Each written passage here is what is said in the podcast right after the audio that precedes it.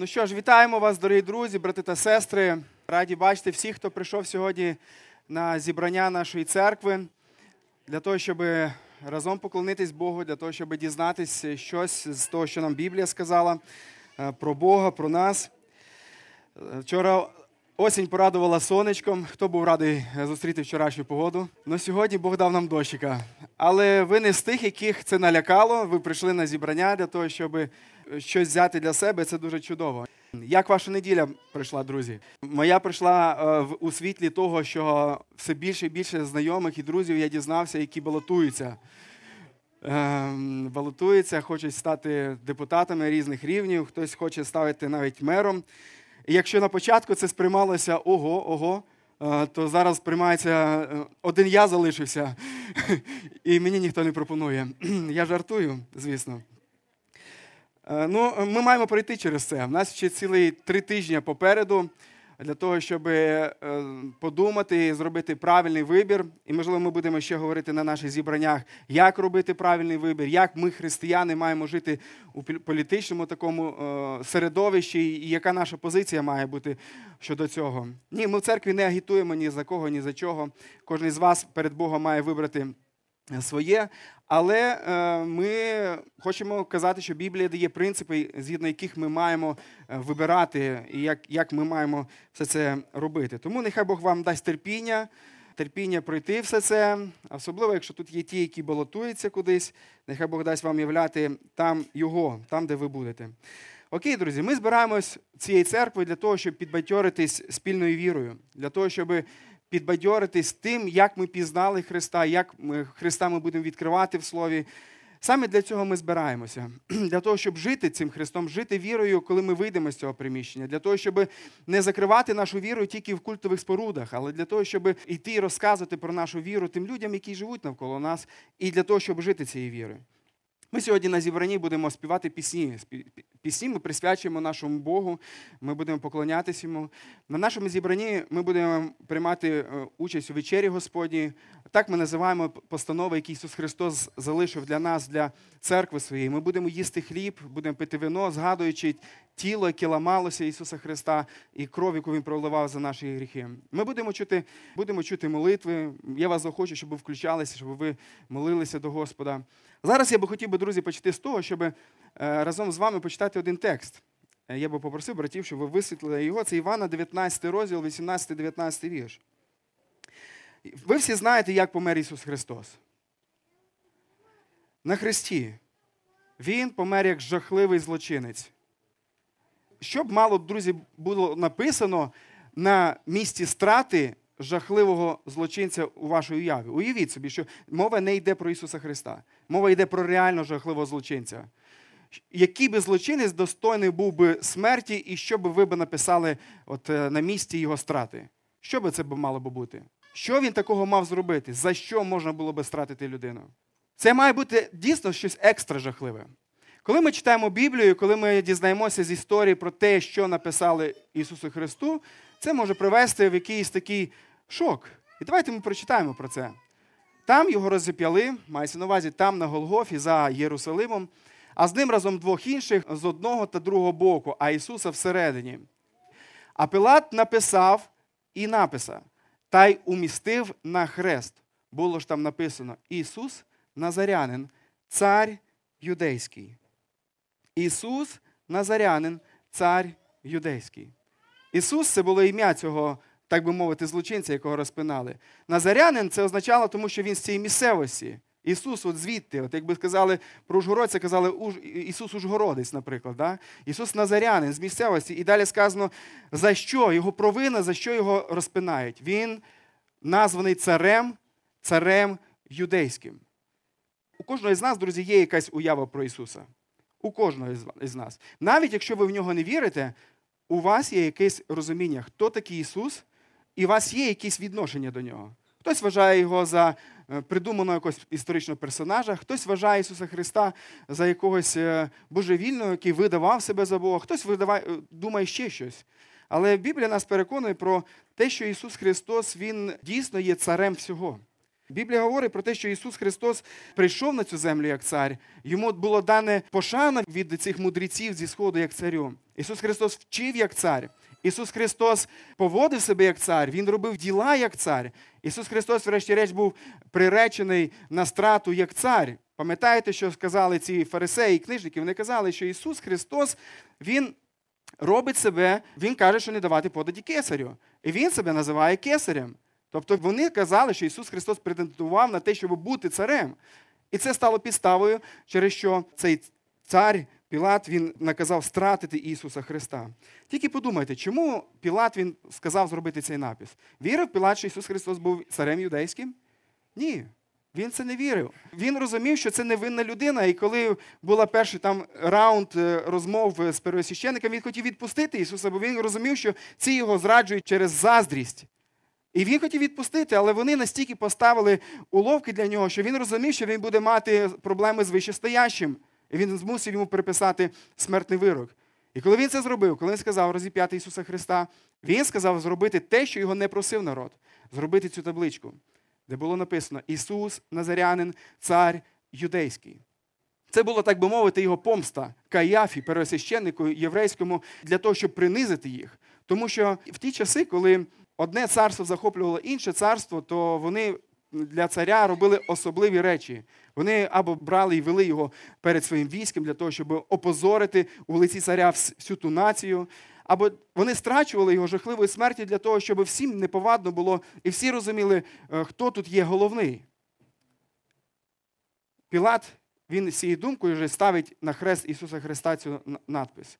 І він цим самим хотів принизити всіх юдеїв, називаючи Ісуса Христа царем юдейським. Але як би не було б це парадоксальним, ця фраза була абсолютно правдивою. Хоч, можливо, в неї не вірив Пілат, але ця фраза була 100%. Вона була правдивою і вона була продуманою Богом. Бог захотів, щоб Ісус Христос він помер під такими обставинами. Саме Ісус Христос, коли Він говорив про своє життя, Він не казав, що мене може стратити. А Він визнавав, що я віддаю своє життя. Він йшов свідомо на смерть. Він знав, якою смертю жахливою він помре. Смертю злочинця, смертю якої не помирали римські громадяни, смертю якою вбивали злочинці. Він знав, що він все це йде. І він йде е, для того, щоб привести нас своєю смертю до Бога, для того, щоб на нього гріхи всіх нас були покладені, і щоб померти нашою смертю, щоб вірячи в нього, ми сьогодні могли жити Його життям. Для Христа смерть не було кінцем місії, смерть була кроком для виконання місії. Ось чому, коли Він помирає, Він говорить це слово. Пам'ятаєте, яке? Звершилось. Він знав, що відбувається, і Він знає, що Він робить. Ісус помер, аби спасти нас від влади сатани і привести нас у владу свого царства, в якому Він є царем, в якому Він править, в якому Він керує. Ісус, як цар, друзі, Він володіє якостями, які не знайти в жодній людині. Ісус величний цар, і в той же час Він є, володіє неймовірним смиренням. Він в собі з'єднує найсуворіший суд з неймовірною милістю і благодаттю. Він проявляє неймовірну самодостатність, але в той же час він виявляє повну довіру і залежність від Небесного Отця.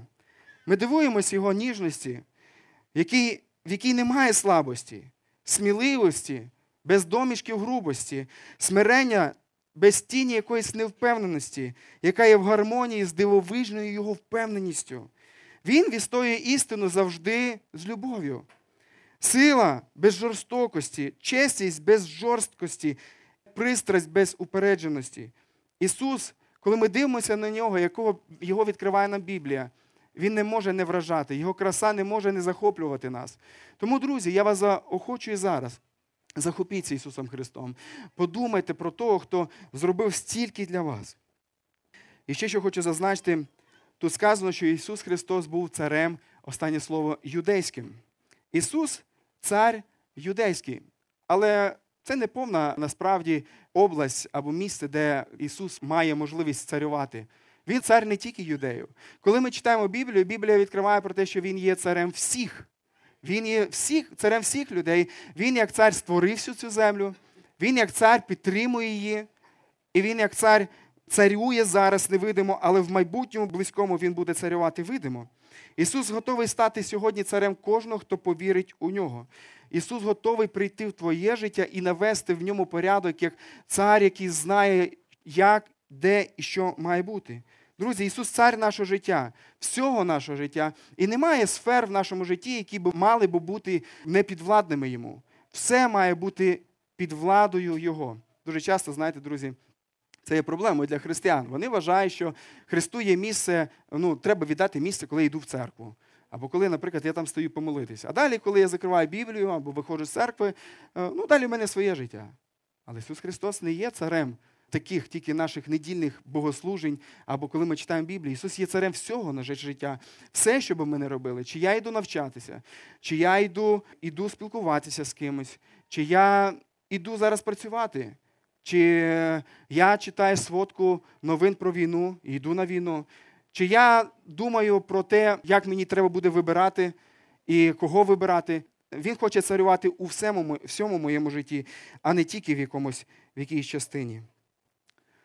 Якщо ми не примиримося з цим царем, прийде час, коли нам доведеться примиритися з ним. Коли він прийде як цар видимо. Сьогодні він є духовно з нами, сьогодні він є з нами через Духа Святого, сьогодні він з нами є, коли ми читаємо Слово Його. Сьогодні є він присутній з нами, коли він дає свою силу. Але прийде час, коли він прийде на цю землю для того, щоб зацарювати в повній мірі. І цей час, якщо вірити Біблії, він не за горами. В Біблії сказано, наприклад, в об'явлення 1.7 про майбутні події. І сказано про Ісуса: ото Він з хмарами йде і побачить його кожне око. Не тільки ті, які вірять в нього, а всі. Всі побачать його, і ті, хто прокололи його, навіть ті люди, які вже померли, вони залишилися десь там в історії, але Бог дасть всім ожити для того, щоб вони побачили його, і всі племена землі будуть плакати за ним. Так і амінь. Ми віримо, що те, що в Біблії сказано, воно і правда. Якщо Біблія нам відкриває такого царя, значить так воно і буде. Або в цій же самій книзі, книга об'явлення, 19 розділ, з 11 по 16 вірш. Послухайте, які слова сказані там. І побачив я небо відкрите. Він дивиться Іоанну відкрито, що буде в майбутньому. І сказано, і ось білий кінь, і той, хто на ньому сидів, зветься вірний і праведний. Мова йде про Ісуса Христа, правдивий. І Він справедливо судить і воює. Очі його, немов полум'я огняне, а на голові його багато вінців. Він ім'я мав написане, якого не знає ніхто, тільки він сам. І зодягнений він був у шату, покрашену кров'ю, а йому на ім'я Слово Боже. А війська небесні, зодягнені в білі та чистий вісон, їхали вслід за ним на білих конях. А з уст його виходив гострий меч, щоб ним бити народи. І він пастиме їх залізним жезлом, і він буде топтати чавило вина лютого гніву Бога Вседержителя. І він має на шаті і на стегнах своїх написане імення. Цар над царями і Господь над панами. Ми сьогодні проповідуємо такого Ісуса Христа, друзі. Проповідуємо Христа, який дає можливість сьогодні нам примиритися з Ним і стати добровільно під юрисдикцію Його влади. Примиритися і стати частиною Його царства.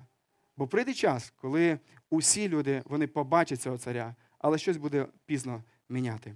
Тому, друзі, нехай в цьому лейтмотиві і пройде в якійсь мірі і сьогодні ще наша, наша зустріч. Думаємо про Ісуса Христа, думаємо про нього як Верховного Царя, який сьогодні є Духом Святим з нами, який чує пісні, які ми йому співаємо, який радується нашим молитвам, якого радують наші рішення слідувати за ним і давати йому місце все більше і більше в нашому житті, як царю, бо Він цього гідний. Давайте ми помолимось.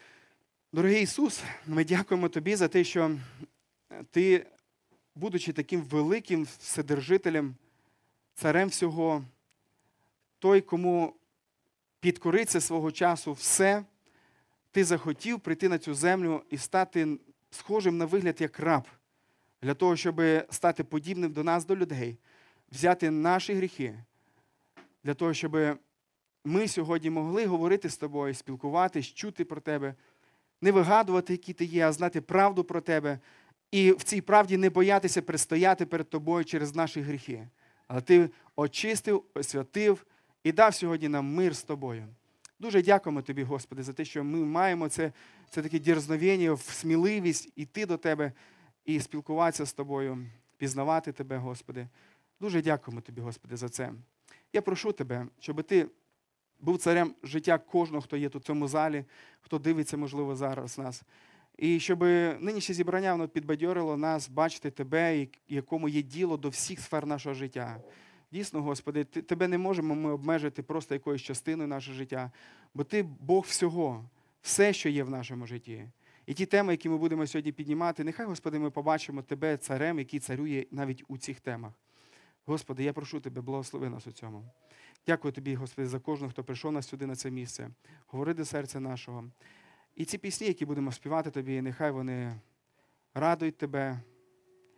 Бо, Господи, ми дійсно визнаємо Тебе великим нашим царем. Амінь.